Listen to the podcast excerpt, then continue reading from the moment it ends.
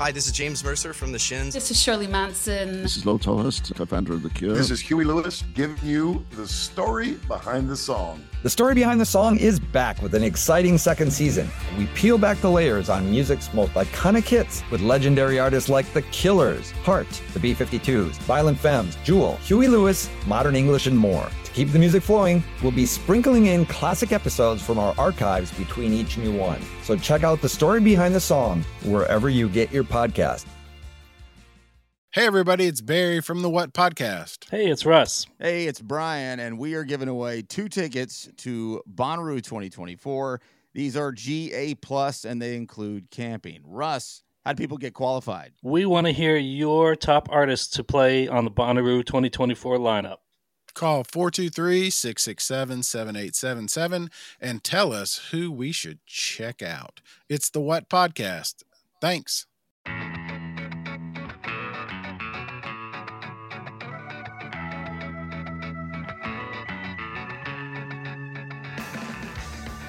In two thousand three, indie rocker Ted Leo asked the question, "Where have all the rude boys gone?"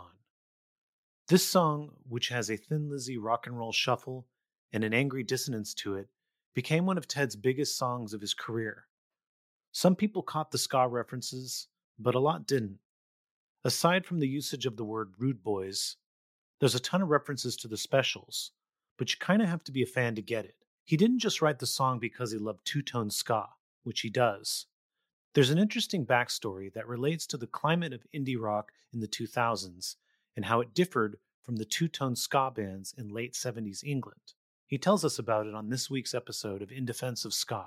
I gotta kind of admit that, like, Ted Leo was never on my radar. I mean, I think I skewed more hardcore, which is funny because Ted started out in hardcore bands, but by the time I was introduced to his music, you know, it was it was what he's doing now, which is is interesting. Like, he kind of gets gets lumped into sort of this indie punk category, but he's actually sort of different than the punk rock and the indie rock stuff happening in the two thousands when he's starting to get some, you know, when when people are really starting to take an interest in his music.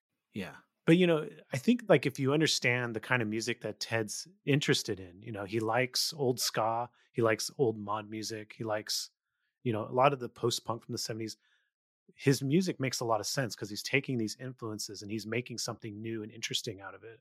Yeah, I think that if I had known Ted's influences back in the day, I probably would have appreciated his music a lot more. And I think it's what's really interesting is that um, within that time, you know, I mean, he still makes music, don't get me wrong, but in that time when he was getting a lot of interest from critics and stuff, he wrote this song that's uh, basically about how amazing The Specials are. I know. How weird is that to have an, you know, indie rock golden boy writing a song about ska? Yeah. I don't know how many people picked up on that that weren't ska fans. You have to know the names of the members of The Specials, and, and you have to know what things mean. Definitely. I really love his uh, explanation about the song and the backstory, which we get into. You did something, I don't know, I'm not sure if anyone else has ever done it before, and that's you, you wrote a critically praised rock song that's about ska. Sort of, yeah. I mean, it, quote unquote, in a way. Yeah. Uh-huh. Yeah. So we're talking about uh, where have all the rude boys gone? Yeah. I mean, obviously, um, anybody who's remotely familiar with The Specials, the it's clear you're mentioning their names. You're talking about the two-tone dance beat. I'd love to hear just more um, what inspired the song. You wrote, you released this in, like, what was it, like two thousand five or two thousand six? No, no. Uh, it came out in oh three. Came out in oh three, yeah. Um, so, I, it, you know, I, I don't, at that point in time, there was, you know, really, like, we were, we were kind of on that only like a year, year and a half between albums, um, schedule. So I, I probably didn't write it too long before two thousand three. Um, like, we hadn't been playing it on the road that much, you know, when we went into the studio. In fact, like, that's one of those situations where after you play, you know, you release a song and then after you play it for a while, you figure out how you can tighten it up and actually make it better. And, like, we made it a little bit of a shorter song, like, you know, don't get too caught up in your own riffs if you're not, like, a Doom, you know, stoner sludge band, and, like, you know, cut to the cut to the chase a little more quickly. And um like, about, you know, within a year it became a better song. And then that was that was the first time in my life when I was like, God damn it, I wish we could go back and, you know, redo this song, but it is what it is. It's a fine song. I'm not saying it's a bad song, but yeah, it's a great uh, song. Thank you. But it's also, um, yeah, let's speak a little bit about um, where this song came from. Uh, okay. Well, I mean, this is the, this is the moment where I have to ask you, you know, like, how far back do you want me to go, or should I all the way back? Just speak a little bit of the moment, and and then no, no, let's let's go all the way back. Well, okay, I'll I'll I'll, I'll meet you. I'll, let's go, let's go, ha- let's go far back, but only um, halfway uh, as deep. So then okay. we can go deeper right. if we want later. But like, I mean, the thing is, I you know, like I grew up with ska. Like, I grew up, I got into punk very young in, in the.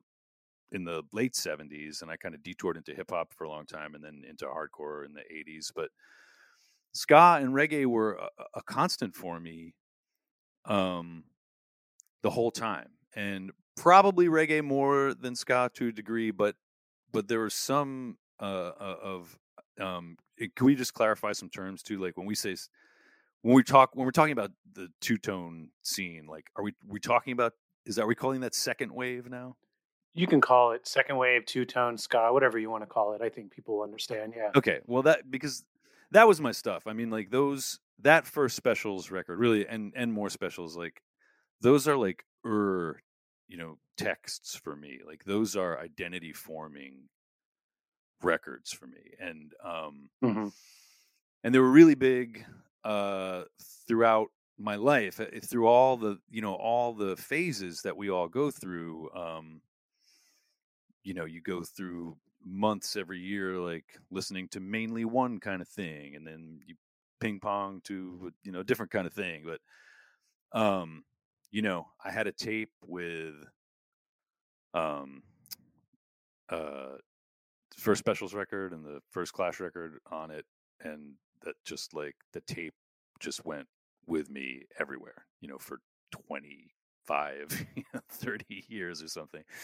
And, um, and, uh, the thing about writing that song in particular at that time has a lot to do with the time, because one of the things that I always appreciated about two-tone, and, um, again, you know, we all have gone through, I'm sure, A ton, you know, tons of different phases, or at least like kind of pendulum swinging between where different circles on different Venn diagrams overlap, you know, and, and, um, you know, maybe I was, you know, really, uh, like sartorially skinheady in nineteen eighty-nine and hanging out with sharp people and stuff. Um, but my politics, uh, went further, and we're still really like crusty, lefty, you know, et cetera. And, you know, then maybe a few years later, like I started dressing more like that, you know, but the music I was listening to was still, you know, included the Jam and the Specials and et cetera. So like there there are these constants that that flow through even as you kind of pendulum swing through the through the boundaries of youth subcultures, you know. And um and uh one of the things about two-tone in particular, and I and I I, I'm I'm speaking specifically about two-tone, um, is that it's not a music that um, it's not a scene and a music that like individuals uh, over time or on and off kind of injected politics into. The very concept of two-tone from the beginning is an anti-racist concept, you know. And it was it was it was fundamental to um, to how I understood those records and that scene, and um, and that was inspiring to me. You know, to to go into it with this concept that like you don't always have to be leaning fully into, but does kind of undergird and inform everything that you're doing. Um, ideologically was really important to me, and and that, you know, they uh, really held to it, and the graphics of it expressed that, and it was a it was a it was you know it was an environment that uh, an environment of ideas that you could um, that you could live in, you know, while you listened to one of those records, you know. And then, you know, we find ourselves um, in the early two thousands, and um, you know, in a lot of ways for uh, immediately in our world, um, things seemed pretty different, you know, with the uh, with the Twin Towers that, you know, I grew up looking at like most days of my life, like not not there, you know, and et cetera. And us, you know, at in a more serious war footing than we'd been in uh, since a few years after I was born. Um, and part of that, part of the reason I wanted to write that song was purely for the joy of celebrating what I loved about that scene and that music. But part of it was a gauntlet as well, to be honest with you. And I mean, you know, I've probably been pretty, maybe I've been coy about saying this in the past, but I, I'm old now and I don't, and I don't feel like I need to be anymore. But, you know, like the, the, um, what passed for kind of the indie, you know, punk world at that point, and obviously this is a broad brush and it doesn't, it doesn't include everybody. So st- let's stipulate that. But, um, I mean, its response to everything that was going on in the world was, was inadequate in my eyes. And there was a lot of signal, um, a lot of signifying and, and not a lot of signified, you know, there was a lot of, um, a lot of, well, there was a lot of posing, frankly. And there was a lot of everything that was, you know, got really big as like kind of indie new wave, uh, you know, bring back the rock, New York, New York rock. Yeah. And indie, like, it's all a bunch of, it was all a bunch of bullshit to me.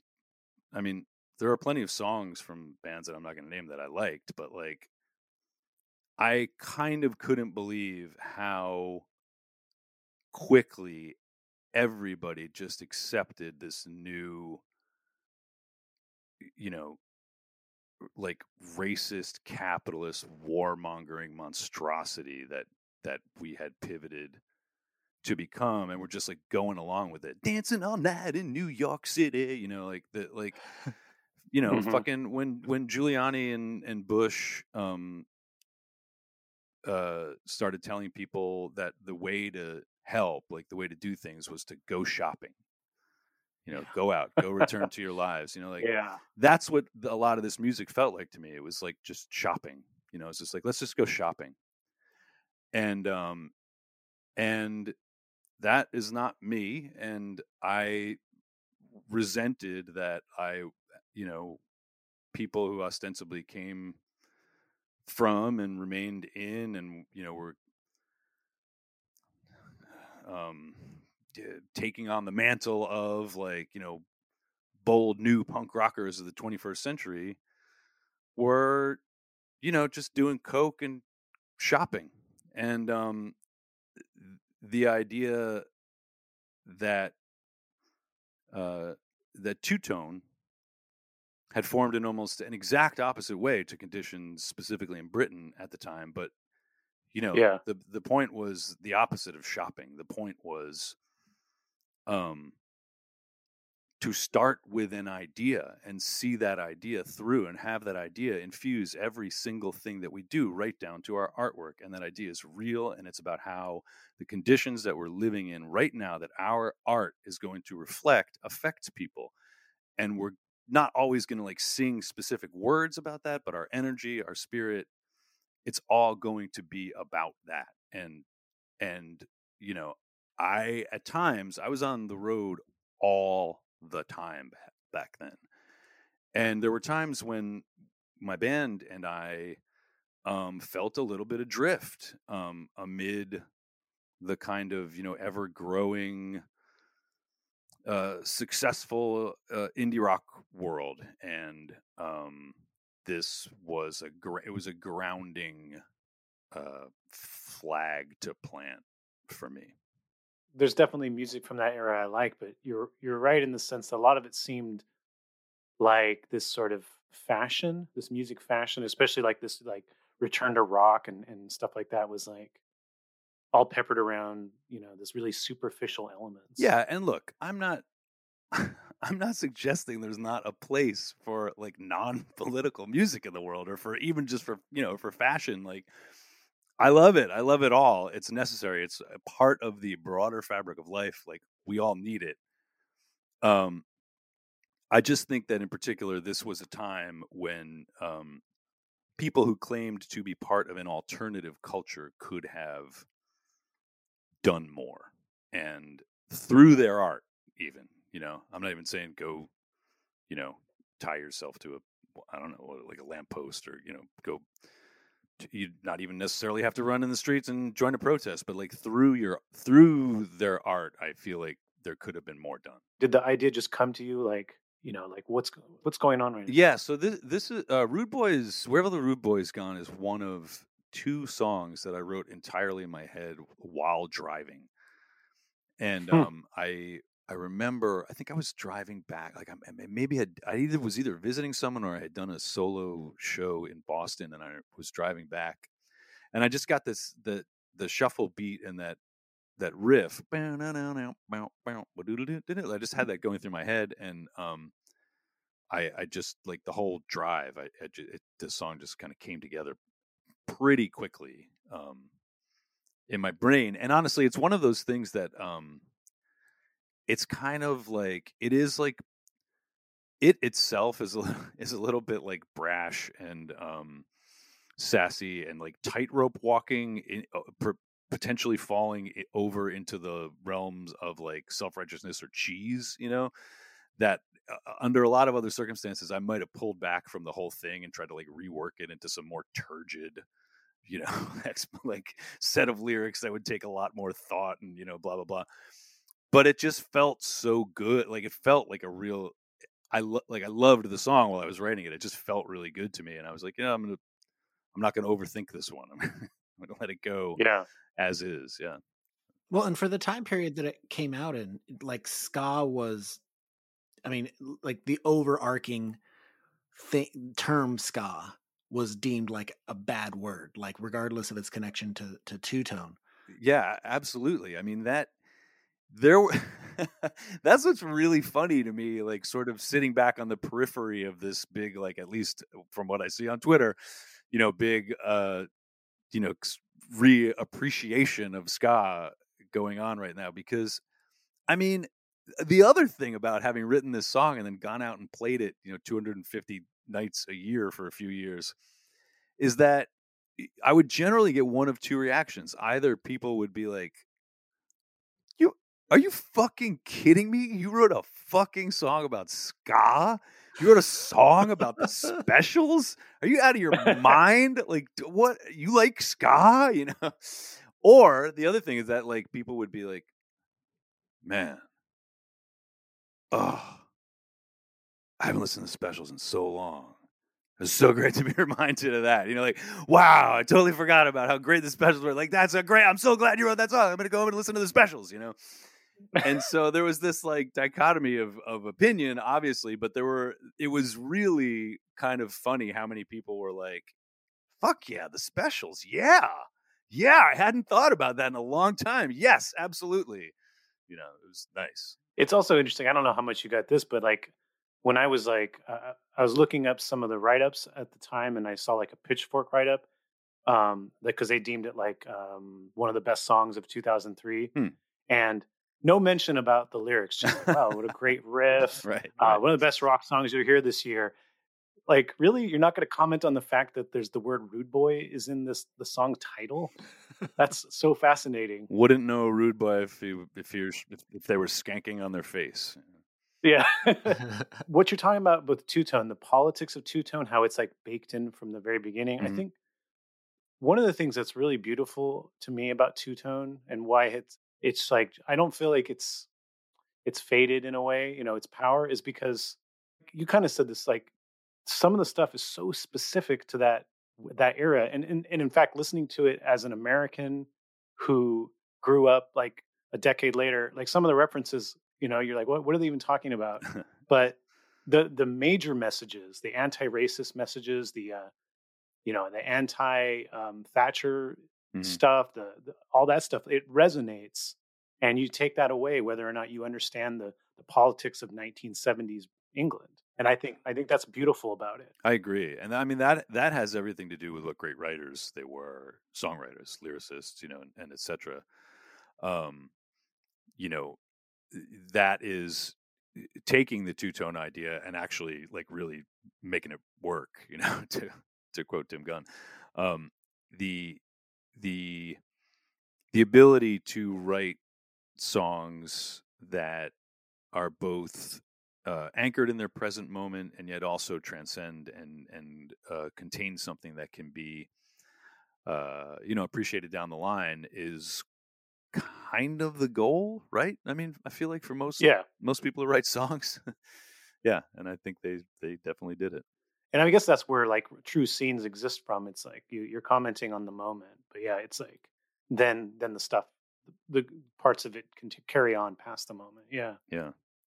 And that's, I guess that's exactly what you were lamenting, the idea that these artists in the post nine eleven era were not commenting on that specific moment at time and everything happening the way two-tone bands were. To a degree, yes. And I mean, I think also, like, if I can really be uh, an old um, angry person about this, um, yeah, this, this is kind of my first toe dip into those waters. Uh, um, publicly, an ang- angry old person on a podcast. Um, but like, you know, but also, yes, that. And then also, you know, I like, like we said, like, frankly, like, I just felt like there were a lot of rich kids, dilettantes kind of running around um, as hobbyists, and they would all eventually, you know, leave for other more lucrative capitalist jobs eventually. And, and that really bothered me. I wonder how many people, like I think about, I was like in my early twenties when nine eleven happened. Mm-hmm. I wonder how many people almost missed, missed what was happening to our country in a way, you know, like yeah. with, with what was happening with our reaction to nine eleven and, and George W. Bush and the policies and the rhetoric and that. I wonder, I wonder like, it's almost like, They a lot of people here were in, a, in in this bliss, this like nineties era bliss. They were horrified by um, the people, the thousands of people that died in, in nine eleven, but they didn't like see past it or see the reaction and the, the horror of the reaction. Yeah, I mean, I have a lot of sympathy for the fact that um, our history and our and our daily news does not, you know, does not really provide people with, you know, a fantastic, uh, I don't know, you know, perspective on history and our role in creating it and then thus dealing with it and thus, you know, how we are dealing with it and et cetera. And, um, and certainly if you, if you're a kid, I give you get even more sympathy. You know, you grow up in a household where the media is largely controlled by uh, whoever's running the household, uh, and you know this is one of the things about. I mean, this is very cliche, but I think it's a hundred percent true. Is that this is one of the things about like crate digging punk rockers back in the day? Is that you know. It was zines, that whole world, like it, that was um, a way to get information. And I mean, literally pulling an out, like an album of some kind out that, that spoke to you about ideas that you weren't getting from school, uh, parent culture, whatever, you know, church news, et cetera. Um, that was how you started. That was, that was what set your feet on the path. Sometimes, you know, you, you grab an idea like, you know, I mean, in nineteen eighty-five, like I didn't know who the who the Diggers were. Like I had to get that from a Billy Bragg song, you know. Like I go and find out, you know, and um, you know, like there's stuff stuff like that, you know, and and um, and so like I'm not castigating an entire generation of people for not being, you know, perfect little leftists all the time. What I am saying is, though, is that there are there are adults running around, you know, young adults running around, like sort of putting on this like rebellious cloak and really just, you know, generating more cash and petroleum products for what's essentially like a war machine, you know? Yeah. I mean, like I grew up yeah, it, punk rock and ska for me were definitely a window into a different world, because I grew up in a very conservative family, religious family, and discovering the music and then the the scene, the people in the scene and the bands, that was, to me, was definitely a window into a different way of thinking. I mean, one hundred percent. Yeah. Yeah. I mean, look, we all go, you know, this is, I mean, this is a little off topic, but we all, I mean, we have to evolve. We all have to evolve. Like, I grew up in an old school Irish, Italian, Catholic family, North Jersey. Some of my family's from Brooklyn. Like, you know, there wasn't a lot. There wasn't a, nobody was really thrilled with, like, gay rights, for example, you know, in the Catholic Church at that time. Like, it, that took a while for me as a kid in the seventies to, and then into the eighties as a teenager, to learn about. You know, like, you weren't, you weren't going to learn about that. You, it was suppressed. Like, anything that, like, if you were gay in the community, that your identity was suppressed. You know, you, you weren't even talked about half the time. Um, you can't get out of that on your own. Usually, you you know, you need something to to, to come in and open a window for you to to see, like, a different kind of light through. And I, I mean, I'm very glad, and I, and I, again, I think this is, like, why I wanted to kind of write this, like, celebratory tribute to Two-Tone and the Specials, because they really, like, you know, they were a window and they held it open. And I think, like you said, in terms of a lot of it re- continuing to resonate forward, like, it remains open. I mean, I, I, I, I can't imagine a kid anywhere who hasn't been exposed to um, a lot of uh, anti-racist thought, or, you know, um, some of the kind of, uh, um, you know, uh, pro, uh, the, uh, uh, well, the anti-austerity measures in Britain at the time, which, like, you're not going to, again, like, you're not going to know the exact context about this and that, but it's still kind of, like, it's going on here today. And these things might resonate if you happen to stumble upon Ghost Town, or, you know, any number of other, like, early Special songs that will, could just blow your mind, you know, and, and actually give you a way to to begin to reorder your thinking. So the song has, um, you know, you mention a lot of the members by name. Uh, you you throw in some song titles. Was that part of your original, like, while you were driving and thinking of it? Was that part of the process, or did that come in sort of a later, later version of working on this song? Yeah, no, this this was a really weird, rare, like, whole cloth, one sitting, without even a guitar or a, you know, piano in front of me, songwriting. Like, it, it, it all came together in one three and a half hour drive. Um, wow. Yeah. I, it's very, very, I mean, you know, that kind of lightning has struck, like, maybe once or twice more in my life. It's really a, a you pretty unique, an almost actually unique, you know, event. How did you hold that all in your head while you're driving? Oh, uh, all right. Well, okay. Here's the truth of the matter is, okay. So I had, a, I used to have a, you know, before, like, uh, smartphones, I ca- had a little uh, micro cassette recorder. Oh, okay. You know, that I would, like, carry around with me um, for whatever. Like, if I'm sitting in a dressing room and want to try and work on a new song, or, or literally, like, this thing pops into my head and I don't want to forget the riff, like, just hum it right into the little recorder. Yeah. Yeah, I mean, that's one of the things I'm so glad to have a smartphone for now, the little voice memos app, because I always wanted to have one of those little tape deck things. Whenever I'd try to get one, it would invariably break or not work when you needed it. So in the video, there's um, a skeleton on a piano, uh-huh. kind of in the background. That's from the cover of a Ghost Town single, right? Yeah. Mm-hmm. Is there? That's the only one I noticed. Was there any other little Easter eggs in the video? Uh, I think that's the only specific Easter egg. I'm trying to run through the video in my head now. I feel like the um, some of the framing of the of the uh, spots where, like, the zombies pop up um, had some references to, like, the back cover um, of. Uh, Of uh, more specials where they're Standing by the Boat. Okay. Yeah.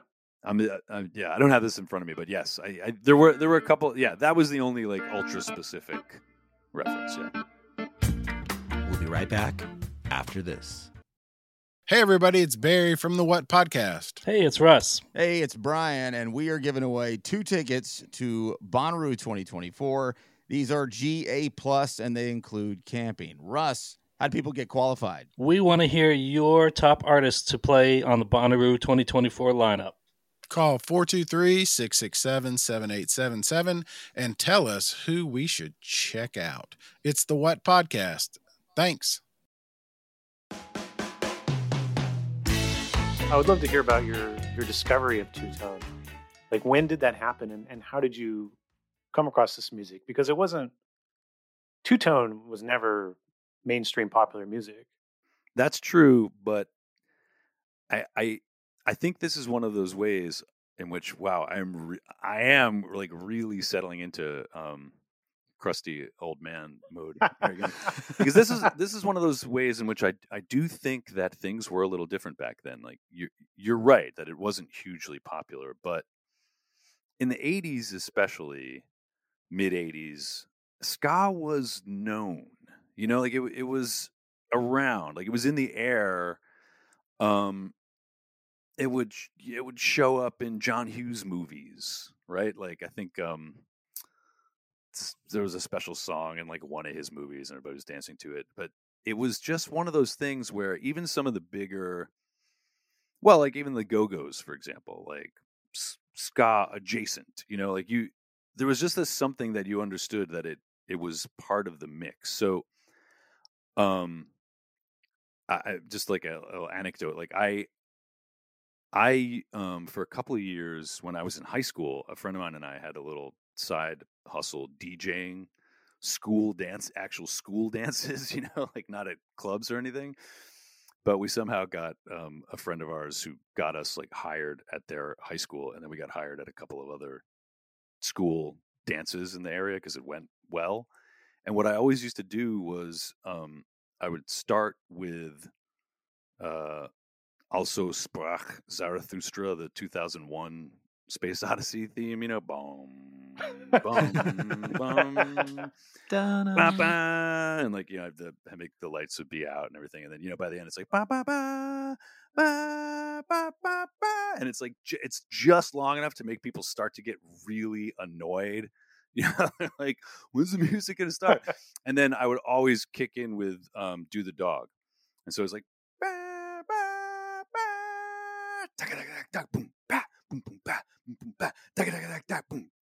and the yeah. fucking dance floor would go ape shit, and like, and like most of these people did not. I'm guarantee you, like most of them did not necessarily know who the Specials were, but it was just like there was a little something different back then, where like you would dance to music that you hadn't heard before, for one thing, and for another thing, something particularly about ska was there was it was just like.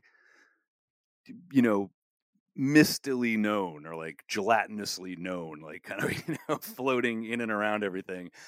Um, it was recognizable, and and if the song was hot enough, like Do the Dog, you know, people would dance to it. And um, yeah, I don't know. That was a little bit of a field from your question. I'm sorry, but yeah, it's my, it's kind of my.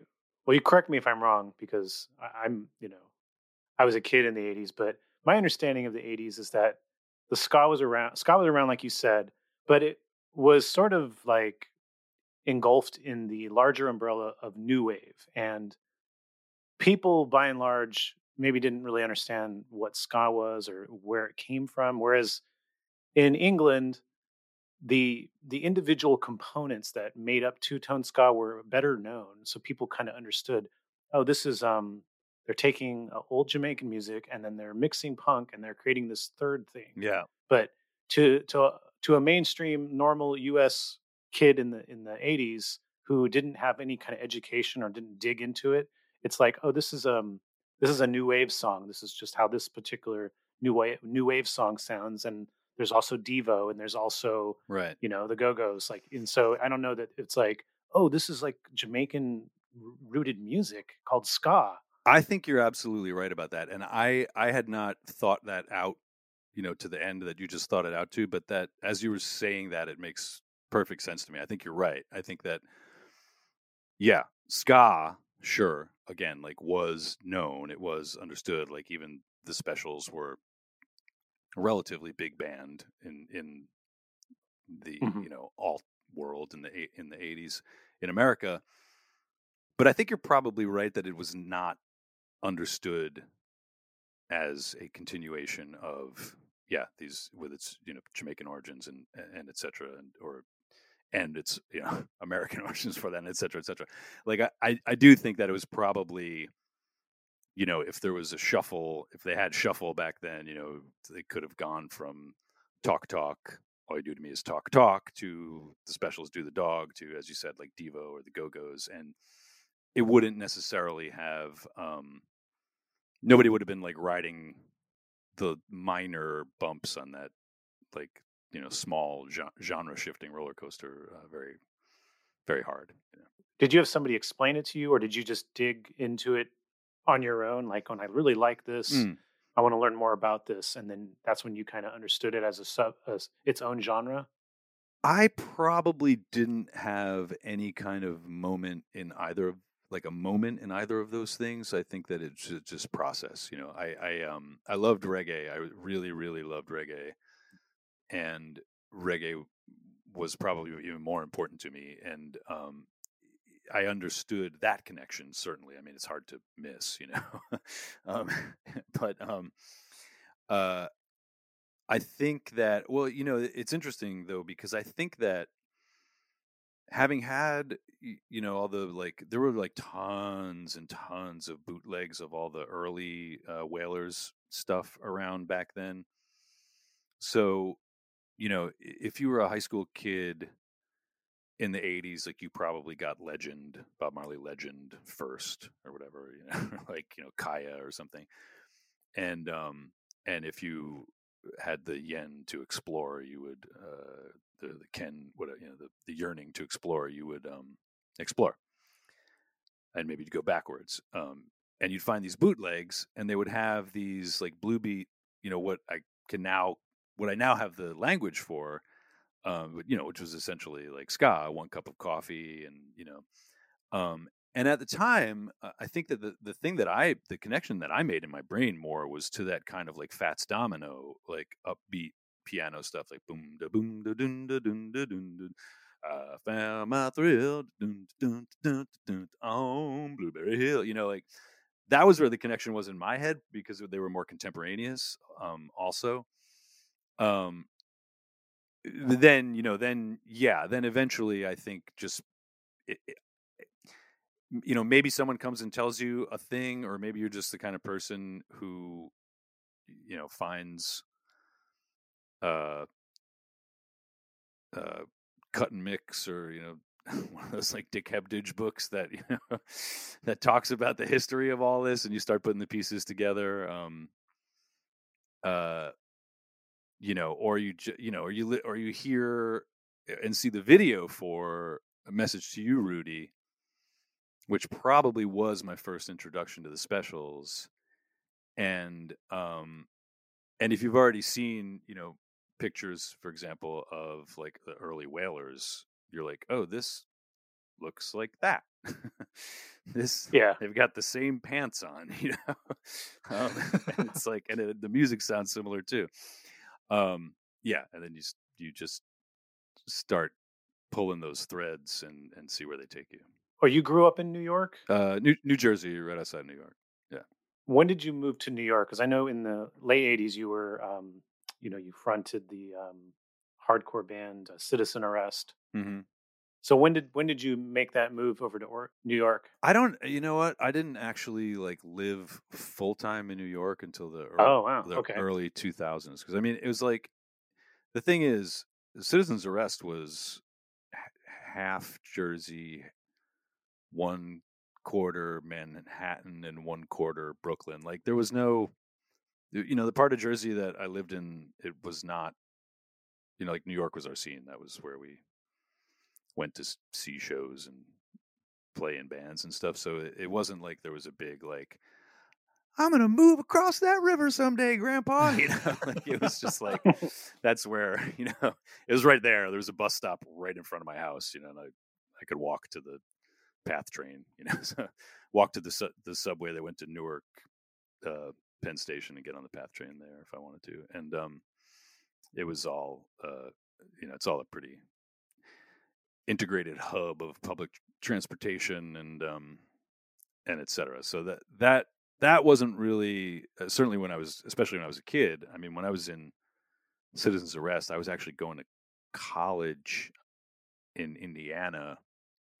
So I was mostly living out there. And um, yeah, but the, but like we actually, I mean, we are, we were in, if you want to really make a distinction, like we were probably, even though we were more part of the New York scene, I mean, we practiced in Jersey at our drummer's house. We were, we spent a lot, probably spent a lot more time together actually in Jersey. Were you connected or, or aware of any like local ska scene in New York or New Jersey? Yeah. Oh God. Yeah. I mean, connected to no. Um, that this is like at that point in time in the eighties, like I wish I had been, to be honest with you, because some of those bands that were around, like another, another real, you know, important record for me was the, um, Uh, New York Beat Hit and Run comp. You know that record? Yeah, that's like the first comp, first American comp ever made. Like eighty-six, eighty-five, eighty-six, something like that? Yeah, eighty-six. eighty-five, eighty-six. Yeah. I mean, yeah, the bands that were on that were around and we loved them, but we were young, we were younger, you know, like we weren't, they were like five, six years older than us, which when you're a teenager is like a lot older than you, you know? Yeah. They were like drinking, you know, age, and we weren't, you know, um, and, uh, but all those bands, um, uh, Urban Blight, obviously the Toasters, um, the, the, you know, the Boilers yeah. were my sh- absolute shit back then. Boilers are amazing. Yeah. yeah. Um, and there was some stuff in Jersey. There was a band from more like the Philly area, um, that I only saw once or twice. It was rare that I would go down to City Gardens in Trenton, but I, but they played there a lot, and I saw them. It's called Scram. You ever hear them? Mm. That name sounds familiar. Yeah. They're good. They weren't. They weren't like straight ska, but they were like. But they, they were um, kind of like reggae punk ska, um, but like mod mod dudes who were doing like reggae, reggae punk. Um, they were, uh, yeah, they were great. Uh, New York Citizens. Um, as you get on into the eighties. Uh, yeah, I loved all those bands, and it was, you know, they would do these big shows like the Super Bowl of Hardcore style shows at the Ritz, where there'd be like, you know, five or six, seven amazing ska bands. You know, Fishbone, Fishbone played all the time back then. Fishbone came through New York all the time back then, and were hands down like remain one of my favorite bands of all time. Yeah, I mean, seeing Fishbone before my time, I wish I could go back in time, but seeing Fishbone in like that sort of eighty-six to eighty-eight oh. period, I can, that's, I can imagine that would be the pinnacle of the best band. It was incredible. Yeah. The, the, the, you know, the, the, uh, Part eight Ground Zero E P. Uh, um, what's the next one though? With In the Air. On in Your Face. Yeah. In Your Face. And, and, uh, Truth and Soul. Like, their touring around those records was like relentless, and they were amazing. It's just incredible. I saw the first time I saw them was at the, this place called the Capitol Theater in Passaic, New Jersey. And I think this was probably eighty-six. Um, they were opening up for the Red Hot Chili Peppers, and we went, we, I didn't, wasn't really familiar with the Chili Peppers at, at that point in time. Like they had that, They had a video for Real Men Don't Shoot Coyotes or Real Men Don't Kill Coyotes, which I had seen. And I was like, oh, that's interesting, like funk, punk. Huh. But it, it wasn't super my thing, you know? Mm-hmm. We went to see Fishbone and, you know, not realizing how huge the, the Chili Peppers were getting. It was a, that was a wild show, because I was just like, wait, these people aren't all here for Fishbone? This is like, what's wrong with them? You know, it's like just incredible. Do you remember anything about Fishbone's performance, or, you know, energy or any of that from that show?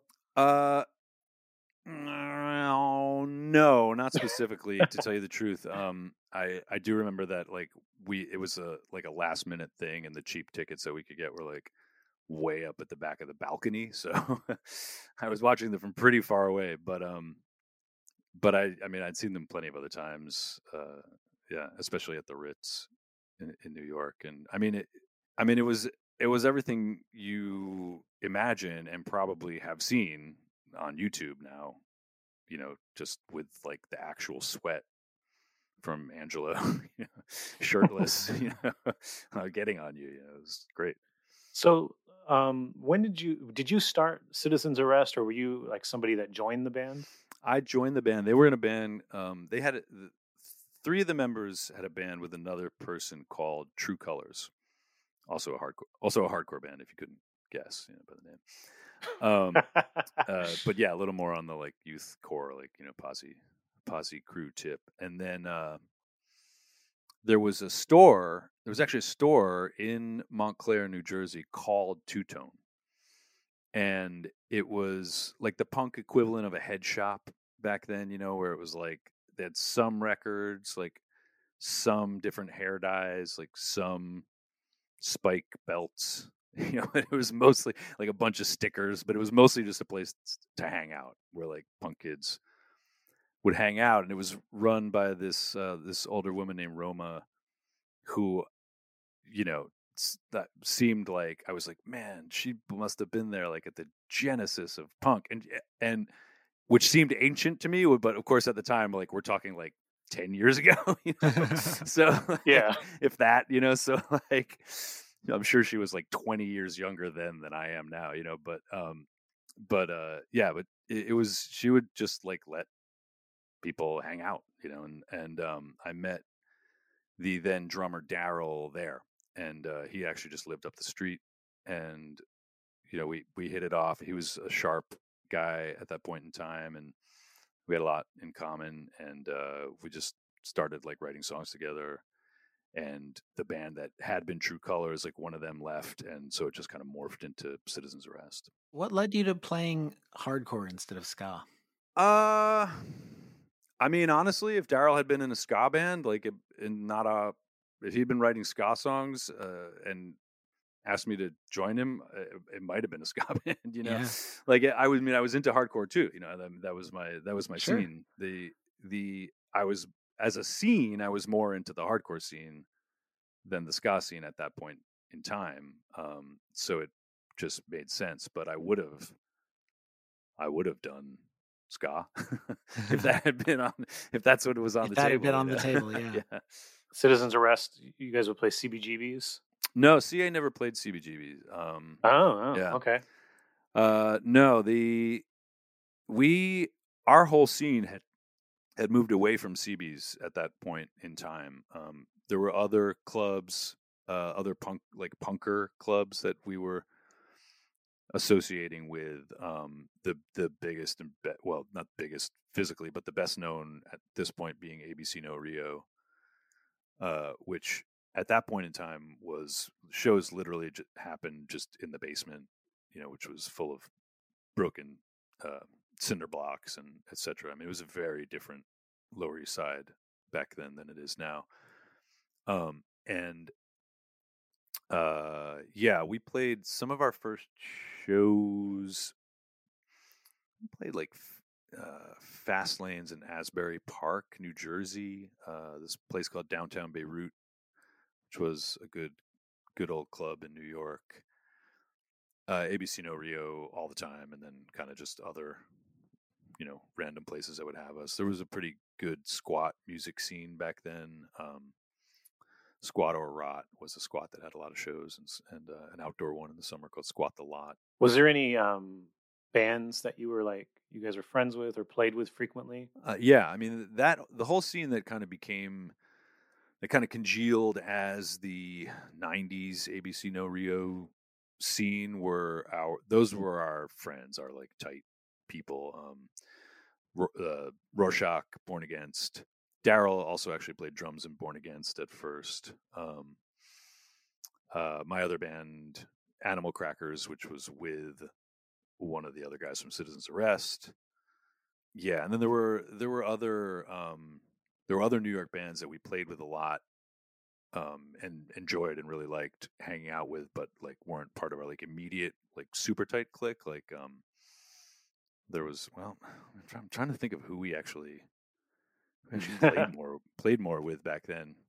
Because I, you know, even now as I think about it, like I guess you know, Animal Crackers played more like kind of locally shows, but Citizen's Arrest very quickly wound up being on shows with touring bands more. So yeah, it would be other like, and as and as I when I left the band, which was very like only within a, like less than two years, you know, they they became the band that they're best known for being. They became they became their final form. You know, they became the best the best version of themselves. Um, that couldn't have happened while I was singing because. Like, I can scream, but not in the way that that band needed a screamer, you know? And, um, and I prefer to sing. So like, it just wouldn't have, wouldn't have quite turned out the same way. But, um, but they got, yeah, they got, I mean, that, uh, they really struck, uh, something, you know, when they, when Daryl, the drummer, moved up to vocals and they got a new drummer, this guy, Pat, and, and they became this much more kind of fast, intricate, um, brutal, brutal band. Like they, they weren't, uh, they weren't an eighties hardcore band anymore. You know, they kind of became their own thing. I see. We'll be right back after this. Hey, everybody, it's Barry from the What Podcast. Hey, it's Russ. Hey, it's Brian. And we are giving away two tickets to Bonnaroo twenty twenty-four. These are G A plus, and they include camping. Russ, how do people get qualified? We want to hear your top artists to play on the Bonnaroo twenty twenty-four lineup. Call four two three, six six seven, seven eight seven seven and tell us who we should check out. It's the What Podcast. Thanks. So um, when on Twitter, when Ska or Na asked you if you like Ska, yeah, you um, your response was that you said that you when you left Citizen's Arrest, I think you, you said you went back to Indiana for a bit, and then you returned, and then um, a friend of yours said, like, looked at you and said, "Oh, so you really are a rude boy, huh?" Oh yeah. Oh yeah, I was mad at myself for even responding to that tweet. Like it was like late enough at night that I was like, "Oh, I'm going to tell this person what for."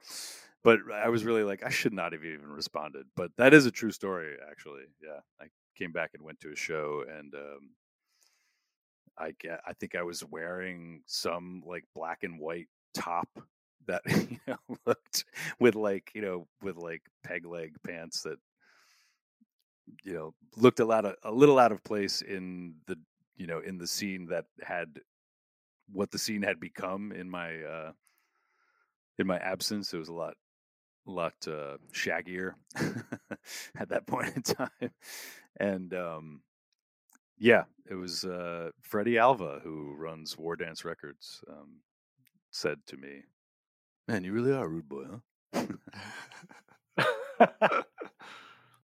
I'm really glad that you responded to Scar. Oh, good. Okay. He's, it's a really good dude. So yeah, I just was like, I, you know, not knowing anything about it at that point, I wasn't sure like what the trolling level was. And I was just like, man, if this person doesn't know, I'm not going to tell them, you know, but then I told them anyway. So we're, I mean, you know, uh, based off that specific story, were you going more into Scott at that point or more into that stuff? No, no, I wasn't. Um, I mean, at that point, by that point in time, I had started um, my band Chisel, which was more mod uh, oriented, yeah, songwriting wise. Um, but you know, it just is a style that I, I mean, to this day, like again, like we all bounce back and forth between feeling more comfortable looking a certain way on a certain day, but sartorially, like the comfort zone that I come back to is kind of like, you know, hard mod, like skinhead, rude boy kind of crossover zone. Um, and that's just where I was right then, you know? Yeah. Yeah. So Chisel starts um, early nineties, and that goes on for like eight or nine years, right? Yeah, Ch- Chisel actually started in eighty-nine. It was concurrent. Oh, okay. It was concurrent with Citizen's Arrest, um, but it would, but it was more like a side thing, you know. It's just like it actually started as just a two-piece, myself and the drummer John, and it was really. Um, While we both had these other things going on, it was it was it was actually a way for us to kind of, uh, I mean, I, I'm going to say goof around, but I don't mean that like we were, you know, not sort of taking it seriously, but it was a way for us to um, goof around on our older influences, you know. So we we were like when we we start we started. Um, as most bands do, you know, just by like playing a few covers, and it, we did like Wire songs and Jam songs and Gang of Four and Mission of Burma. And, um, and then, you know, once I got more confident with my guitar playing and my actual songwriting, I started, you know, we started writing our own songs, but, um, but yeah, it, it, it took a few years for us to really get going. Um, as a solid unit that actually felt like we wanted to, you know, be a band first and foremost. So I think by, certainly by ninety-three, we were doing that. It was a primary project at some point then? Oh, yeah, yeah, yeah, yeah, yeah. Cer- certainly, yeah. I, I want to say probably earlier than ninety-three, but I, I was also doing stuff back in New York. Like Citizen's Arrest also broke up, you know, um, in like ninety-one or something, and myself and some of those guys formed another band called Hell No, and there was a lot excuse me there was a lot going on, but um but Chisel really became our primary focus.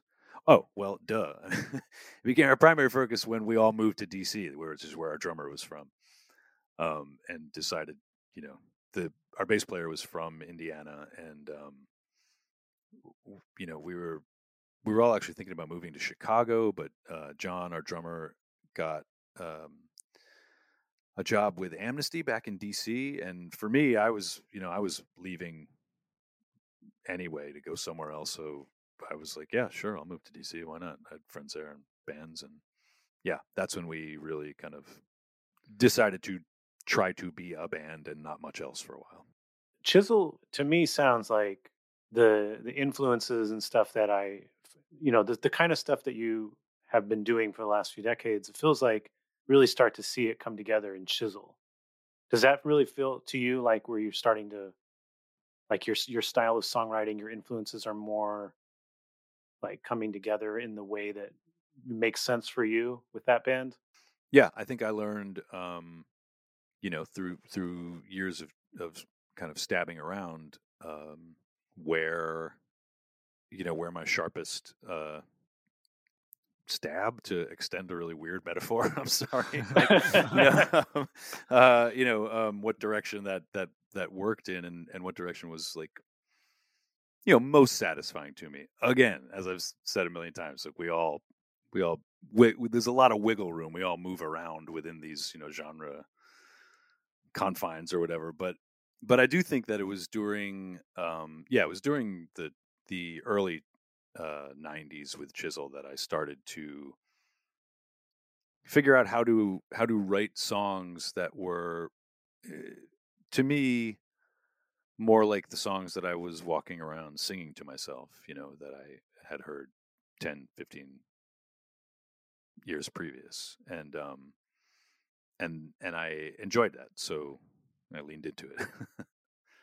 So just kind of like based off of what you said like five minutes ago, though, the initial approach to it was to be like, well, this isn't really serious, so let's just kind of just do whatever we feel like doing. So was that attitude of like, of the initial attitude of, of being sort of like, this is fun. Did that, did that feel like it kind of opened the gate for you to like allow that to come together? I, I I actually am gonna um am gonna push back on that a little bit, because I what I while I while I did say that like we were goofing around on it and it wasn't like a primary concern, it wasn't just about like having fun and doing whatever we wanted to. Like it actually was about let's revisit some of these older influences that like all of our friends' bands aren't playing or thinking about or singing about or listening to anymore, you know? Um, so there, there was like a kind of purposeful look back. Um, and that doing that was fun and loose for us, you know? And I think doing that in a fun and loose way for a minute, um, I mean, literally, like, there are things when you play guitar, when you write songs, like, sometimes you literally just have to, like, get your hand moving in a certain way, you know? Like, you learn, you learn what, like, shifting from one chord to this other chord that you don't usually go to sounds like. And all of a sudden, you have fourteen different new options of, like, how to write a song, you know? And um, it was, I think it was that kind of thing with me, like, um, doing, in most of the other bands that I was playing in up to that point, I had been just singing. With Hell No, I was just playing guitar, and I think, and that was a really dissonant, um, like, you know, metally hardcore band, and uh, that that helped me become a better guitar player in a lot of ways. I was thinking about new ways to play, you know. At the same time, also going back and thinking about, you know, uh, these just these fast changes of simpler chords, but oh, are they so simple? Like, uh, you know, on Wire's Pink Flag album or something, um, got my hand moving around, you know, it got my, it got my brain moving around patterns, you know, and understanding how, uh, these sounds crashing into each other, uh, can be built, you know, and don't have to, um, don't have to always just crash into each other. Because sometimes the punk with the punk aesthetic, or, you know, with a lot of aesthetics, you know, the, the idea is that if you're not just really being free and kind of letting, letting things happen, you're somehow like not being a true artist, you know? Um, but tools are tools, and, you know, you don't, you don't build a house by, by just like throwing nails at wood, you know, hoping that like hoping that something's going to stand up, you know, like, I mean, you could, you might wind up with something cool, some cool, weird new shelter, and that would be great, you know, um, but like, but there are, there are ways that, you know, you can learn to do it, and you, and then you find your own voice within that, you know, that that's, that's the thing. Like, I think that sometimes these kind of exercisey things that are quote unquote just for fun, um, it's almost like training you don't know you don't know you're doing, you know. And then you sit down to write your own song, and all of a sudden you have all this new vocabulary. And yeah, yeah, for sure.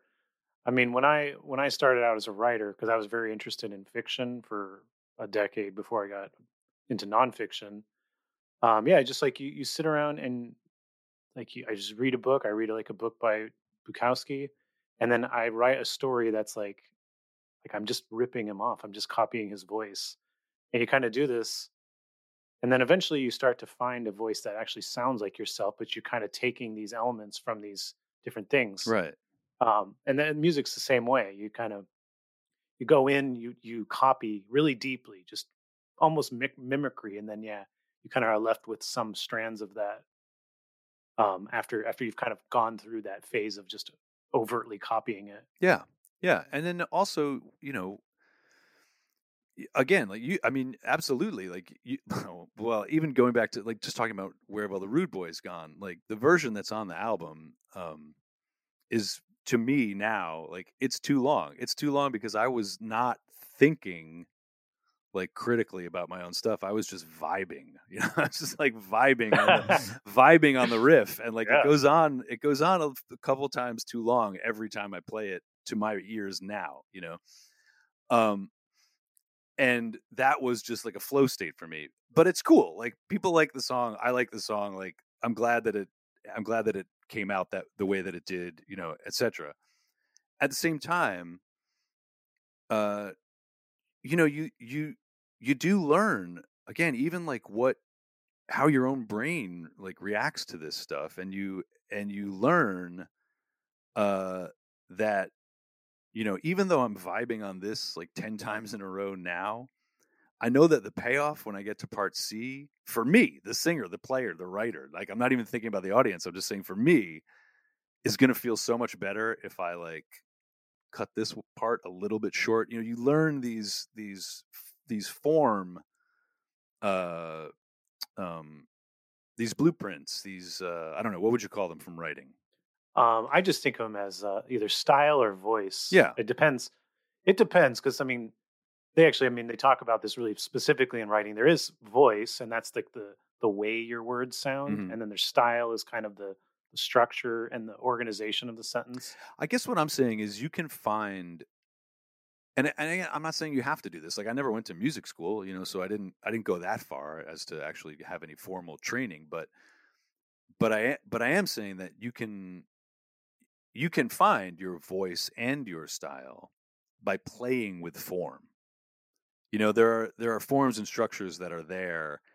And at this point in history, I think it's a little, um, I think there's a little hubris at play if you don't think that they, they've lasted as long as they have for a reason, you know, like they work, you know, the, there's a reason that like verse chorus, you know, stuff kind of, kind of works. Um, and uh, again, like doesn't always have to be that way, but you If you play with the, if you learn the forms and then you play with the forms, you can find your own voice and style, either within or jumping off from the forms, if that's the way you want to do it. If that's the way you want to do it. So I was just looking through some footage of Chisel, um, and yeah, like definitely saw like live footage, very very like punk D I Y stuff. Is that? Was that kind of the space you occupied when you went on tour as as that band? Yeah, I mean, all the way to the end. Um, I was just talking with Adam uh, about some of that earlier. Like a, a year or two ago, someone uploaded a, a bunch of um, D I Y stuff from the late nineties, like punk space D I Y stuff. And there are a number of Chisel sets in there. And that was toward the, like, that was toward the end of our trajectory. We had... you know, we were still playing those spaces. You know, we, we would, we had, um, we would, we would rarely like headline a, a, a bigger club on our own. Although there were the, you know, there were those, like we were, we sort of had a rule where like, we had to, we had to sell out a place twice before we would like move up to the next size venue, you know, a little arbitrary, but it kind of was nice. You know, it meant that you really, It meant that that move was really, that was the thing to do at that time, you know. Um, and by the end, we were, you know, we were filling like smaller clubs like Brownies in New York, um, the old nine thirty in, in D C, or the or the shortened version of the new nine thirty in D C because they, they can move the stage to decrease capacity. um, but uh, uh, Black Cat, you know, in D C, et cetera. But at the same time, we would go, yeah, we would tour and we'd play, yeah, we'd play, um, you know, we'd play, uh, again, just like the Middle East or in Boston or the Tune In in New Haven, Connecticut. And then we'd play like a house show in Jersey or Michigan. You know, it was, it was always, um, we always kept our feet in that world. Did you have a preference for those um, types of shows, or was it just like a, hmm. a reliable part of the scene for your band, you know, in terms of like filling in dates and stuff? Well, I don't know that I could answer yes to either of those options because, uh, you know, my initial reaction is to say, like, when a house show is great, it's the greatest, you know, like when a, when a super packed, like k- kids in your face, no stage house show is great. It's the greatest. And, and it is, but that said, like, you know, especially at least at this point in time, I've also had shows on big stages with, you know, huge monitors and stuff that have felt just as good. So it, it's tough to say that I have a, that I have a preference. I mean, um, back then, I probably didn't really have a preference, or, although I probably would have leaned more toward the let's, I'd rather have a great house show than a, you know, mediocre club show.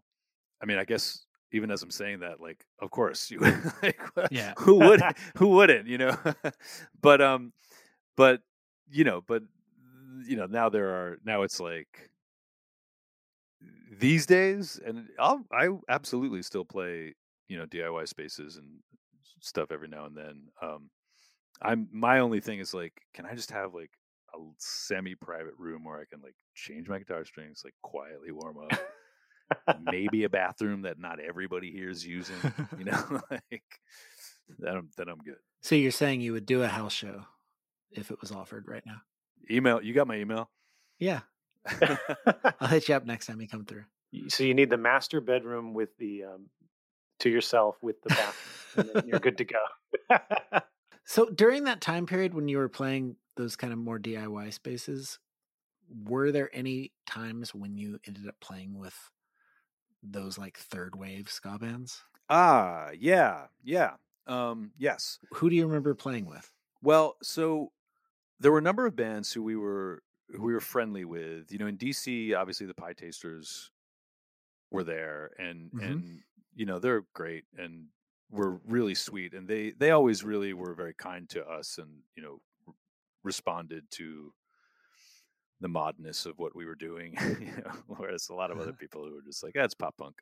Um, uh, but, um, but, uh, you know, in New England, we got in deep with, um, a lot of the ska bands up here, Johnny Too Bad, um, J C Super Ska, and some mod, some mod bands too. Like there was like the Push Kings were around in the late nineties. Um, and yeah, we wound up, um, that was always like, for me, that was always like really cool and felt like vindication when we would play somewhere where I like, where we didn't live or have a ton of friends, and, you know, kids in parkas and scooters would show up. That I was just like, yes, this is great, you know, it's amazing. And that that would happen a lot in New England, especially in Connecticut.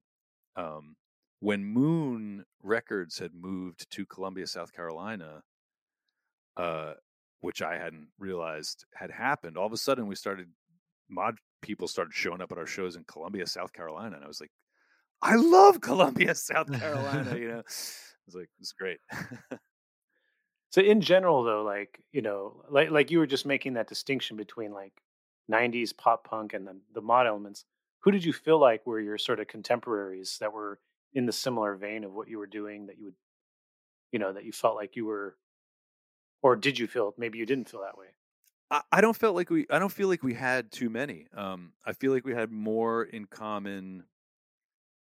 I, I feel like we had a lot of ideological things in common with what The, our contemporaries in D C were doing. You know, I mean, I, I lived with everybody in Nation of Ulysses and the Makeup for many, many years, and and yeah, we played great with, bands. We played with them all the time, and and that made sense. You know, they were they were doing a more like obviously like R and B, you know, jumping off from mod kind of thing. Um, but that always worked really well, and we had a lot of fun together. Um, over the years. Um, but there weren't a lot of people who were being as explicitly mod as we were during that period of time. Um, and that's why it was so exciting when we would run into these like New England ska bands who were, who like were looking really mod at the time. Uh, it was, yeah, that was a blast. And, and again, like really felt like, sort of sort of vindication and scene, you know. Um, but most of the time, you know, we would play bills that were with, again, if it was like, you know, a festival, you know, a V F W Hall festival in Michigan or a house in New Jersey, it would usually be hardcore bands. Um, huh. And if it was some, you know, if it was a club tour, it would usually be a Uh, like full-on indie rock band. You know, we we toured a lot with we toured with Velocity Girl back then. Um, oh yeah, I remember them. Yeah, mm-hmm. yeah. That, I mean, that was actually great. Like we we some of one of the funnest tours I have ever done was with Velocity Girl and this band from Boston called Fuzzy, who you know were just great like indie pop band. Um, and that all worked as well. I mean, I think we were pretty lucky in that. Um, we would go into these like indie rock spaces and people would be like, oh, they're full of lightning and energy and, you know, melody and punk rock, you know. And then we'd go into these hardcore spaces and people would be like, oh, it's like, yeah, melo- it's a melodic and, you know, mid-tempo. And we, but, but, it, but, you know, but like, but on, on both ends of the spectrum, like people sort of got what we were doing and, uh, you know, didn't ice us out. So you're taking a lot of these influences from, you know, like seventies bands, mm-hmm. um, in the nineties. In, in the two thousands, there becomes this whole like post-punk movement, right? A revival, right? But it's very much like aimed at being explicit and aimed at being retro. Yeah. Um, but I don't get that vibe at all from Chisel and, and not from, you know, The Pharmacists either. I'm very glad to hear you say that, though. That's, that was probably a big part of our, you know, um, of our commercial failure was, you know, that we, you know, we didn't, we didn't do that.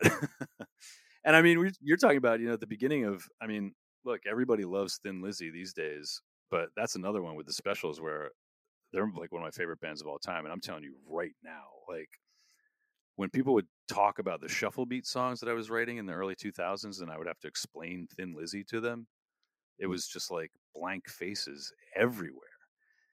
And, you know, and, and yeah, it's a, we're in a, we're in a different time, but, but one of my, you know, one of the things that I never wanted to do was to be too, uh, too retro, you know, or too, um, unless it was like an explicit gesture, like for the fun of it, like with a wink and a nod, I never wanted to gesture too broadly, you know, to the point where it didn't feel like, like I was actually writing my own song. Yeah. Yeah, I mean, going retro is a is a it's a tough thing because what what if you're doing something retro that's cool right now? I mean, you're in danger of it being uncool in like three years. Yeah, and so if you're doing something that's not so overt, then you have more opportunity to for it to last longer and not feel outdated, you know, five, ten years down the road. Right. And also, you know, like I'm being again, like I'm being a little crabby about this. Like, I mean, come on, like, like, let's let's be honest. Like, there are also like there are str- there's a lot of straight up. I mean, the the metric should not honestly even ever be like, are you being retro? The metric should just be like, did you write a good song? You know, there are so yeah. many great. I mean, another thing that really influenced Chisel, especially especially really early on, the whole Medway scene with Billy Childish, Headcoats, and all that, and the the Prisoners. The Prisoners were actually, you know, I mean, they were so explicitly retro. This is a wild thing to think about, too, when you think about the, how these kind of micro generations of stuff turn over. Like, you know, in, in eighty-six or eighty, maybe even earlier, like eighty-two, they were part of that. I guess like the equivalent over here would have been the Paisley Underground thing with like, you know, big sixties hair and mm-hmm. um and stuff and, and playing playing. retro music, which at that time though was only like fourteen years old, you know. Yeah. It's nuts to think about. I mean, like I've barely put out three albums in the last fourteen years, you know. It's it's things things turned over a lot. Things, as quick as things go with the internet now, it seems like actually things turned over a lot more quickly back then. Yeah. So it seemed retro when it was, you know, a little over a decade earlier to be playing sixties music, you know, in the early eighties. Wild. Yeah, I remember um I remember all the bands in the nineties that were doing like garage rock, and it was all like it was retro, but it was also so like almost like over the top that it was just really cool. Like the Mummies is probably oh, yeah. the band I think of the most. Oh, I love the Mummies. From out here in the Bay Area. Yeah. So just like sloppy and like punk rock, yeah, and just wild. Yeah, I mean that like that's that was stuff was so good. That was great. Yeah, the Mummies. I mean, yeah, and the, the, and what like the Mummies led to a whole reappreciation of the Sonics and, you know, all that north yeah, northwest yeah. stuff. It was great. I I was actually um I, I was in a garage rock, one of those bands briefly in like the late nineties. We were called the Sudsmen. And um, nice. I, the, the the the the singer of that band was super into that music, and he's like asked me if I want to play drums. So I was like, sure. And the gimmick was, we played all these old sixties songs, and we wore uh, cheap uh, like beer cases on our heads, like so Pabst or yeah. you know Hootable Gold, any of those. Right. Yeah, exactly. It had to be ba- like cheap beer, and it had to be like one of those like twelve uh, can cases. And then that was that was it. That was that was it. Do you remember Red, White, and Blue beer? Did you ever have Red, White, and Blue beer? Oh, no. I don't remember that. Oh, this is like, you know, this is another, like, so I was, yeah, like I was straight edge in the late eighties. And when I started drinking again, it was like I was in, in college in Indiana, and it was all just like, you know, Black Label, Olympia, Blatz, Hootable Gold, and all that stuff. And there was this, there was this stuff called Red, White, and Blue that, like, I want to say it was literally like ninety-nine cents a case. A case? I mean, remember, this is a long time ago, so the prices, you know, were different. But I, I remember, um, like, the first time I went, like, to a liquor store after I, having started drinking again and being out in Indiana, where also, like, you know, there were some culture shock, you know, things for me. I remember going into this... this liquor store with a case of Red, White, and Blue, and I'm walking back out to my car, and this guy in a giant pickup truck starts yelling at me, and he's like, hey, hey, you looking for a headache? And like, and I was like, and I was still like, I was like really, really skinheady looking. And I was like, shit, like, and I was also like super depressed. And like, my, like, I just had like sunken eyes, and I weighed nothing. And I had the shaved head and, you know, big boots on and some dumb t-shirt, you know, and I was like, all right, here we go. About to get my ass kicked. So, you know, like I, I put the beer down, and I'm like, what? So I'm like, because, you know, I'm just like, he's going to kick my ass. Like, I might as well, like, face him while he does it. And um, and then he, he like, slowly pulls his car, his giant pickup truck over to me. And he looks down at me, and he goes, you drinking Red, White, and Blue, you're headed for a headache. And then he like peel just peels out onto the highway. And I was like, like, wow. All right. Okay. Right on. Well, fair enough. Little did you know he was actually the customer service rep for yeah, the company. Exactly. That was, that was their tagline. And, and yeah, funny enough, they made that their tagline for the yeah. You drinking Red, White, and Blue, you're looking for a headache. Right back after this. Hey everybody, it's Barry from the What Podcast. Hey, it's Russ. Hey, it's Brian, and we are giving away two tickets to Bonnaroo twenty twenty-four. These are G A plus, and they include camping. Russ, how do people get qualified? We want to hear your top artists to play on the Bonnaroo twenty twenty-four lineup. Call four two three, six six seven, seven eight seven seven and tell us who we should check out. It's the What Podcast. Thanks. So the, the Pharmacists, that starts, that's a solo project initially, or? It started as a solo project. It started as a me with, uh, and a four track, like with my own backing tracks project. It was, con- con- I guess, concurrent with Chisel, like late nineties. Um, the first, actually, I guess the first thing in my head, it was a solo project uh, until the first thing I actually did, which was with um, Amy Farina, who's the, was the drummer in the Warmers at the time and is now in uh, the Evens with Ian Mackay. And uh, yeah, she and I did a, a project that was the first iteration of the Pharmacists, where we recorded a bunch of backing tracks and then basically like carried o- karaoke'd over our own songs. If it was concurrent, what was the um, what was the intention behind starting it? Like, what what did you feel like you were hoping to get from it that maybe you weren't getting from Chisel, or? I think probably part of it was performative, you know, because because Chisel was like a band band, you know. Chisel was like a point at three dudes and wonder if they're in a band, and like, yeah, they're in a band, you know. Like, it was like, um, and um, and uh, while I I loved that, um, you know, I wanted I wanted to stretch out more, and I I don't think that at that point in time.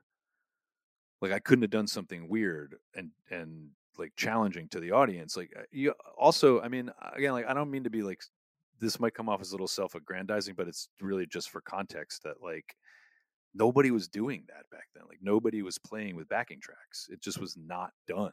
Yeah. And um and certainly nobody was lugging around like old tape machines to do it with, you know, like maybe somebody had like a newfangled mini disc that they'd recorded, you know, something yeah. on and we're we're playing along to it. So it was like it was actually sometimes challenging. And when I after the thing with Amy and after I left Chisel and I started doing that for real, I would like that was performative, you know, that was part of it was the was the challenge of the performance to like to like make people witness this weird, you know, loner um, like, you know, screaming at them along with stuff that he has apparently recorded on this big old reel to reel four track machine, you know.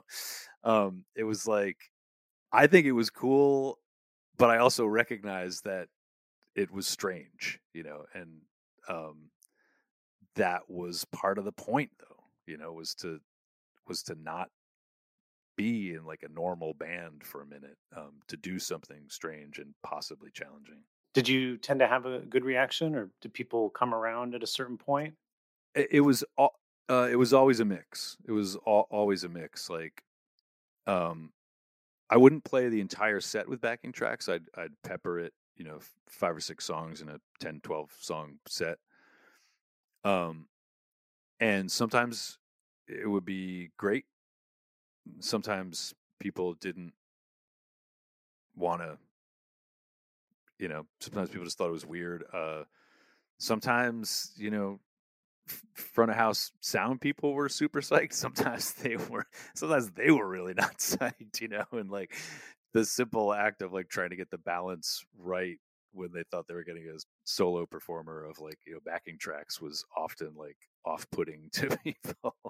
and um, and that could cause problems, you know, because if the if it wasn't right, then it was just weird. Like if the if the music coming off the tape came out too quiet or too loud, then the whole thing just falls apart. You know, like it really yeah. had to be in that sweet spot of like, this is as loud as a band, you know, or as loud as, you know, to make it feel, you know, you feel the bass, you feel like you're listening to a band, but there's still only this one person and his droid on, on stage with them.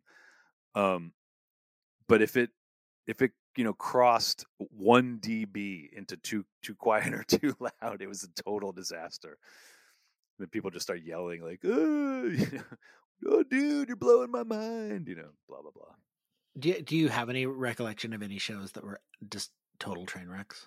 Oh yeah, oh absolutely. I mean, just just take us down a quick little side path, real quick. I will tell you the story of one of the worst nights of my life, one of the worst shows okay. I've played, one of the worst nights of my life. Um, uh, and it's one of, it's not the. There are others, and there've been a lot of them, so there are a lot others, but this is one of the worst ones. Um, this so all right, so I. Chisel broke up slash I quit Chisel in like early summer of ninety-seven. And I very quickly started going out and playing solo again, um, largely because uh, other friends of mine who were in bands were touring were encouraging. You know, they were like, oh, you should just come with us, play some songs. And I was like, okay, cool. You know, felt good. I'll keep doing it. Um, and I had... I had done the tape project with Amy and I was like, this could be a thing that I could do, you know, help me work out ideas, like play stuff that I don't feel is going to go over as well solo, you know, and do all the like stuff that I, I knew was going to be challenging about it. Um, so a few months later, I think it was maybe September of that same year, I had already booked like a week of solo shows um, down from D C into the Southeast and back. And um, this was Columbia, South Carolina. And a couple of mod kids showed up and I was very, very excited about that. You know, a couple, a couple were lingering there for the, for my solo show.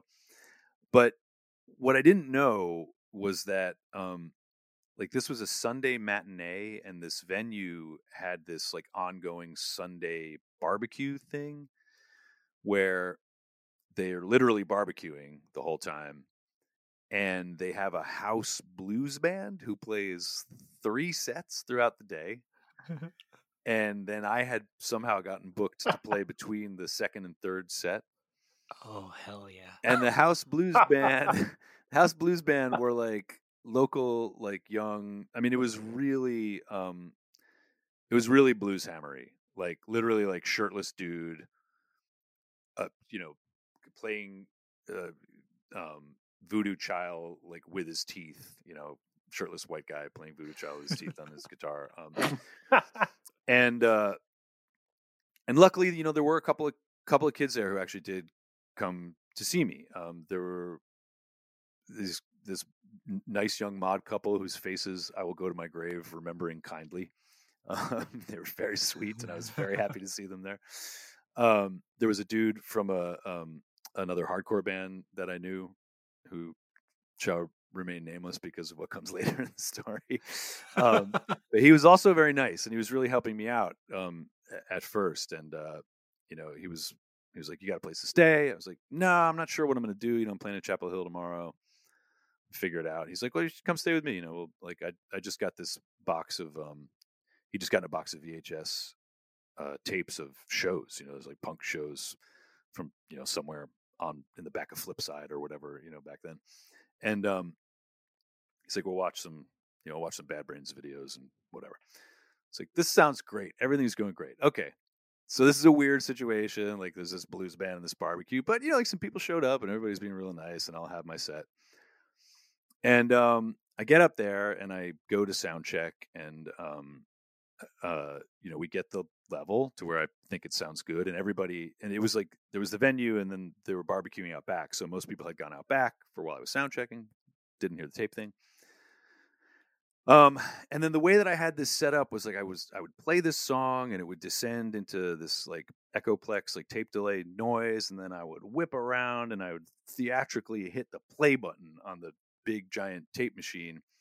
And the drums that I had recorded were supposed to come in big and loud. Boom, boom, boom. Boom, boom, nice. Boom. And it was this Hugh Masekela song that I was covering at, at the time, like this like noise version of this this Hugh Masekela song. And it was like, when it worked, it was, again, like, it was great.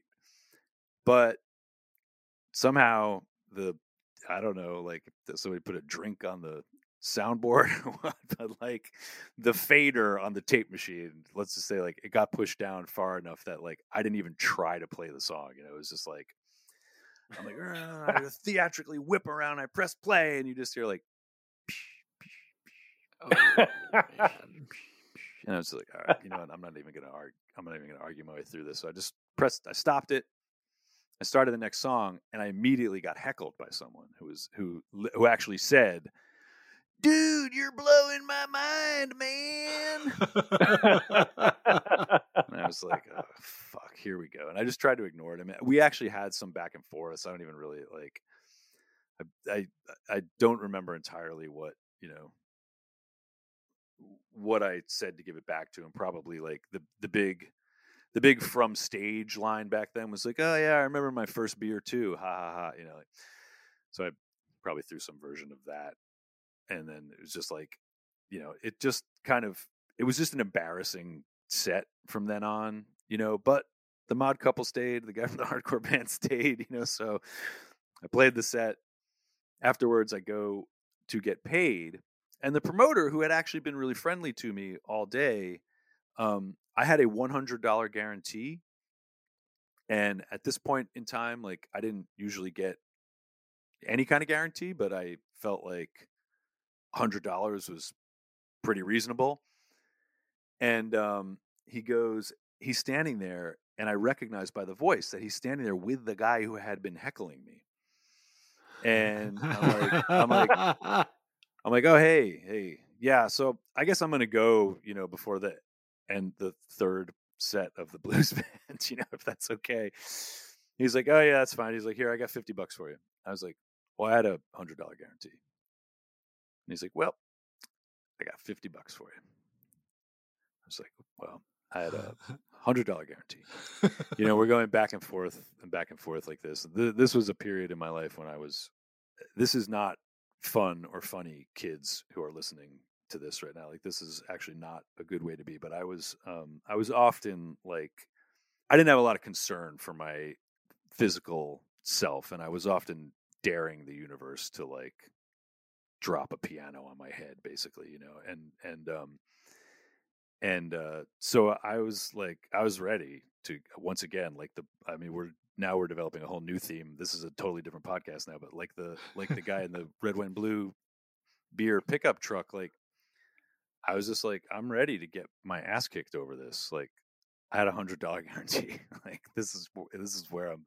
this is where I'm planting my flag. Like, and then this other, this other guy who had been heckling me starts get, starts inserting himself into the conversation. Like he's, and apparently I guess he was in some band that was like kind of getting big on the scene. He's like, look, man, I know how it is. You're out here driving around, you know, trying to live the rock and roll life, but it ain't always like that. You know, you got it. And it just like starts trying to like give me this speech about like how I got to go with the flow and all, you know, stuff.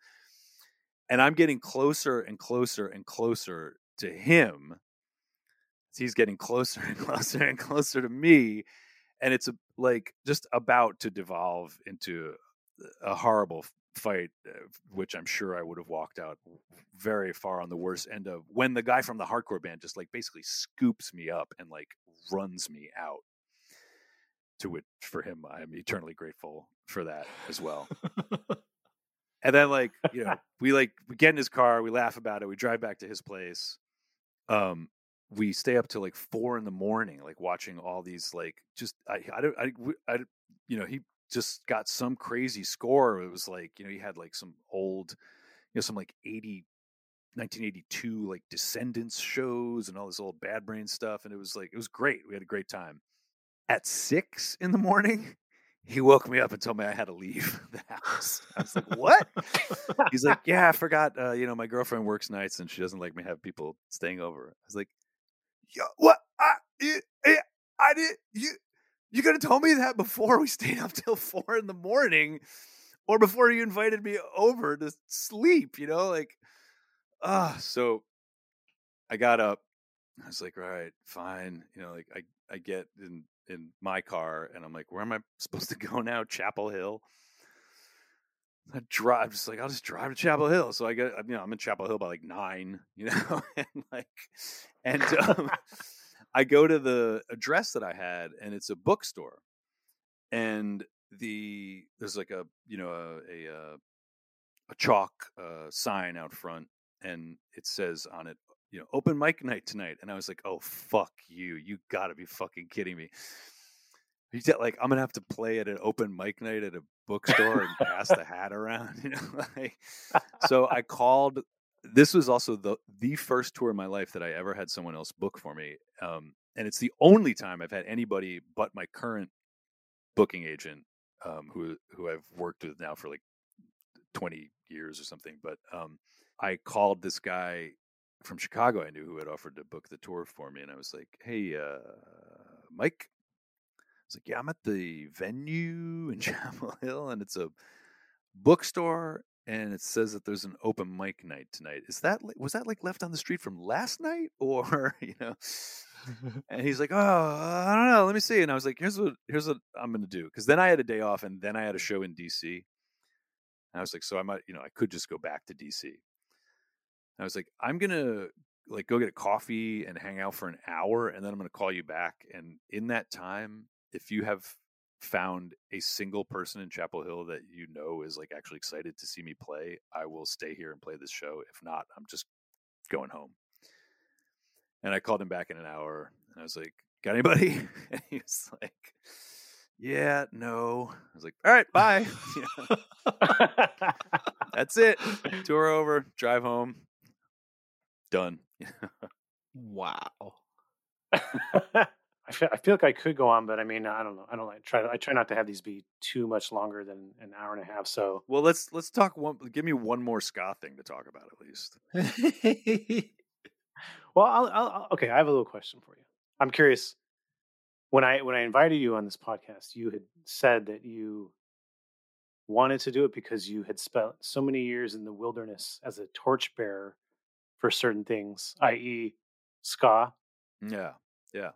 I'm curious, in that moment, what did you mean? Do you mean that you've been waving the flag for ska for years when nobody else cared about it? Uh, in in in parts of the world, obviously, ska never dies, and you know, ska continues. But you know, like, I mean, we talked about this a little bit with when you asked me about, uh, you know, why and how I wrote "Rude Boys." I think that that that yeah. that dovetails with this, and then I also hinted at it when I implied that, you know, nobody listened to Thin Lizzy, you know, before, before, you know, sure. before I started doing all these shuffle songs. But, um, you know, neither of those things are obviously entirely true. But, but it was my experience out, out on the road, night after night after night after night. Um, yeah, like I said, that, you know, a lot of people had either sort of forgotten uh, about the very idea of Rude Boys, let alone the Specials specifically, and we're very psyched to be reminded about it, you know, or we're kind of flippantly disdainful about it. And, you know, I write, I write those people off then because they're not my people. I mean, by the mid two thousands, I mean, you're, you're, you're, we're at a place in, in pop culture where bands like these post-punk bands are playing and, and they're getting outed by Spin Magazine for having been in a ska band six years earlier. Right. That was like a badge of, yeah, that's right. That was like a badge of dishonor. Like, oh, so-and-so was in a ska yeah. band before, blah, you know. Yeah, that's right. I totally forgot about that. That was a whole era. The guy from, the guy from Bush, uh, you know, the guy from the Radiohead, like, they were in ska band. Yeah. The Bravery and the Killers, I think those, they, they actually had a public beef where they were like going at each other. And they're like, you're in a ska band. And they're like, you were too. Oh, my God. So, wow. And so that's the same time period that you write this song, which is interesting. I thought, I thought nothing to do with that, but it's just yeah. interesting. Yeah, that is interesting. I, it, yeah, it speaks to, it speaks to where ska was at in at least like the, you know, popular culture. That's one of your most popular songs, right? Yeah. Yeah. Interesting. Probably number, number two or three. Yeah, um, I mean, I think that, you know, like I, I'm happy. I'm happy that like musically, it it it connects in a way that scratches a lot of different itches, to use a gross metaphor, also. But um, you know, because it's like there is that like Thin Lizzy shuffle and like chugga chugga, um, you know, boys are back in town, like downstroking verse part of it that I think, you know, c- connected with people who hadn't been hearing a lot of that. There's the subject matter and the fact that that same exact shuffle beat uh, flows very easily into ska. I mean, it's the original ska beat, you know, before it was like a, ever became like a four on the floor, you know, do, again, like do the dog kind of thing. It was the blue beat shuffle kind of thing, you know. Have you ever done a straight up ska song like uh, for with one of your bands or like, well, you know? That's a good, you know, Animal Crackers once did an entire set as Scanimal Crackers where we just made everything, we made everything ska. But, um, but in terms of a serious straight ska song, no, I mean, I've done straight reggae. Um, yeah, no. Um, in between, I did this band called the Sin Eaters for a little while. That was, um, a, a bit of a crustier, you know, punk band, um, after Chisel, before the Pharmacists really started, you know, t- taking off. Um, and that was, I, I put a lot of reggae influence back into that. And that was uh, more upbeat though. Like it was, um, it, it approached ska at times, but it was explicitly not ska, you know, it was reggae punkish. Yeah. All right. Okay. Well, now, now we know what you need to do next. Believe me, I've been thinking about it. I've been thinking about it a lot. Oh, yeah?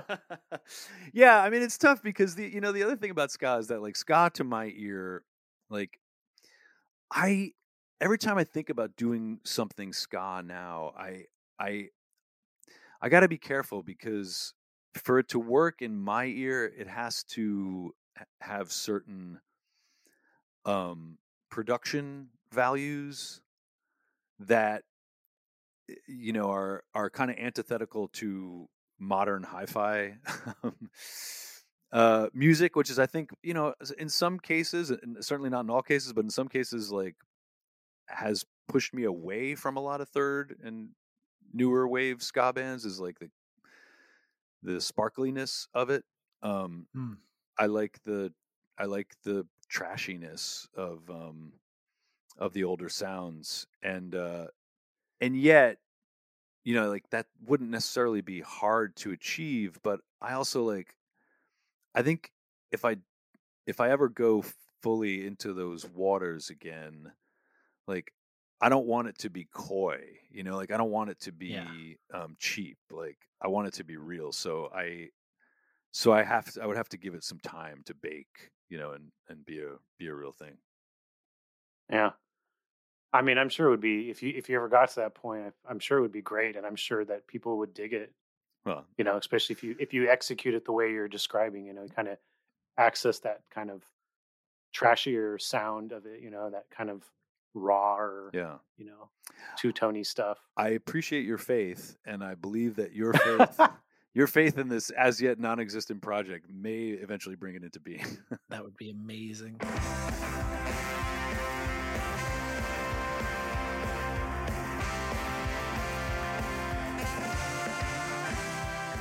Thank you so much for listening to In Defense of Ska.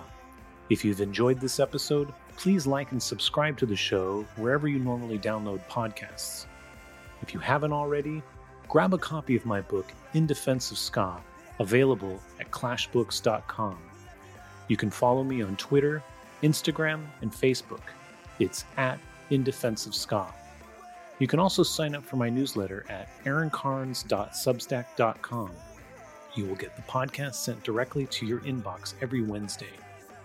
In Defense of Ska would not be possible without the great team that tirelessly works on it every week, so you should go check out their other projects as well. Co-host Adam Davis has a great band called Omnigon. Give them a follow on Instagram. It's simply at Omnigon. And our editor, Chris Reeves, has a phenomenal record label and podcast called Ska Punk International. For more information, go to ska punk international dot com. And on that note, we leave you by saying ska now more than ever. Thank you.